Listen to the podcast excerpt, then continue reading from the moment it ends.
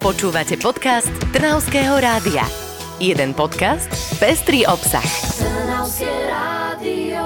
Referendum o chladenie stále je len mrazivý január a mnohým sa ani len von nechce vyliesť postelenom. My už tuším vieme, aký máte preto víkend. Ale nestraž také zlé a nemasné neslané to nebude. Ani 3. januárový týždeň nie je výnimkou a my prichádzame so súborom dobrých správ, ktoré odzneli v našom vysielaní. Tento týždeň vám ich predstavíme v zložení Rebeka Rišková a Vicky Havránek. Ako tak pozerám na ten zoznam noviniek v našom kraji sa napreduje, no nezabúdame ani na his históriu Trnavský kraj je ňou preslávený od severu až po juh a aktuálne sa intenzívne prerába množstvo stavieb, alebo je to aspoň v pláne. Trnavčanov zaujala mini správa ohľadom Enerovej vily. To je tá pekná historická budova na kraji Rúžového parku, ktorý čo skoro dokončia. Dlhé roky v nej sídlila Kalokagatia a posledné týždne patrili prípravám jej rekonštrukcie. Počas nich sa našli historické fotografie jej obyvateľov, ktoré tam prežili dlhé roky. Dlhé roky majú pred sebou istotne aj dva relikviáre bočného oltára svätej Anny zo Skalice. Relikviáru z kostola svätého Pavla Pustovníka sa dostalo špeciálnej starostlivosti od reštaurátora Milana Flajžíka.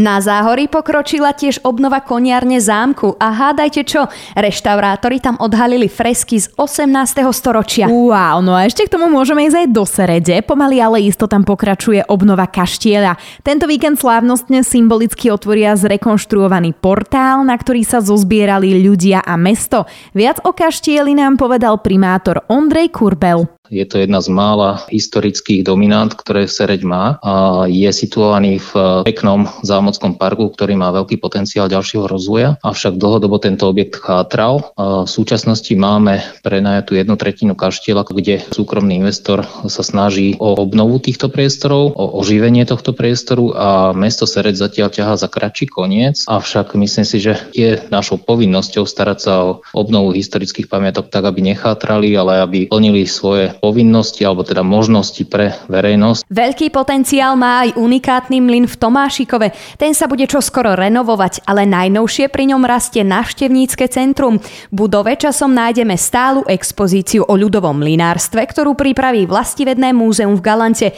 Nebude chýbať ani konferenčná miestnosť. Áno, tam určite budeme konverzovať o krásach nášho kraja s výhľadom na vodu. To je hudba budúcnosti, ale v Piešťanoch znie hudba iná, znie tam hudba vážna vážna.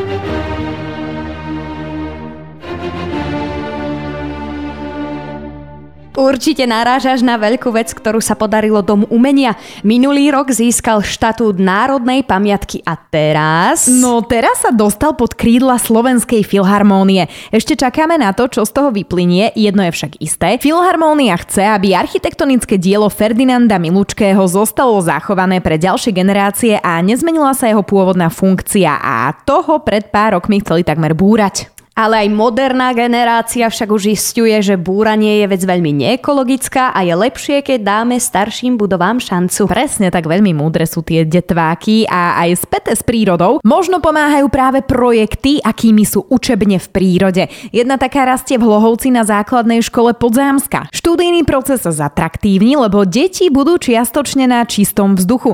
Chýbať nebudú sedáky, lavice, učiteľský pult ani tabula s ekologickým povrchom. Keď sme pri tom povrchu, môžeme si trošku zafilozofovať, čo by bol hokej bez ľadového povrchu a narážame pritom na aktuálne počasie. No presne tak, na vlastnej koži to totiž zistili členovia hokejového klubu Havran z Piešťan, ktorí už viac ako rok nemali kde trénovať. Hostilo ich až ďaleké nové mesto nad Váhom, ale tomu už je koniec. Zakúpili si mobilnú ľadovú plochu, kde trénujú najmä mladí Havrani. Pokračuje za tým Michal Peško. Našťastie tá chuť dobrovoľníkov okolo toho stavať túto mobilnú ľadovú plochu plochu pre najmenšie deti klubu. V podstate ide o predprípravku, čiže prvákov, druhákov, tretiakov, štvrtákov, ktorí momentálne nemajú taký ľadopriestor, keďže v Piešťanoch je zimný štadión zavretý. Takže s vyššími ročníkmi trénujeme v novom meste a pre týchto najmenších sme sa pokúsili postaviť takúto mobilnú ľadovú plochu o rozmeroch 16 na 32 metrov, čiže nie je to veľkosť klasické ľadovej plochy, ale na sanáciu nejakého tréningu pre týchto najmenších to postačí. Na tejto ploche sa už podarilo vytvoriť ľad.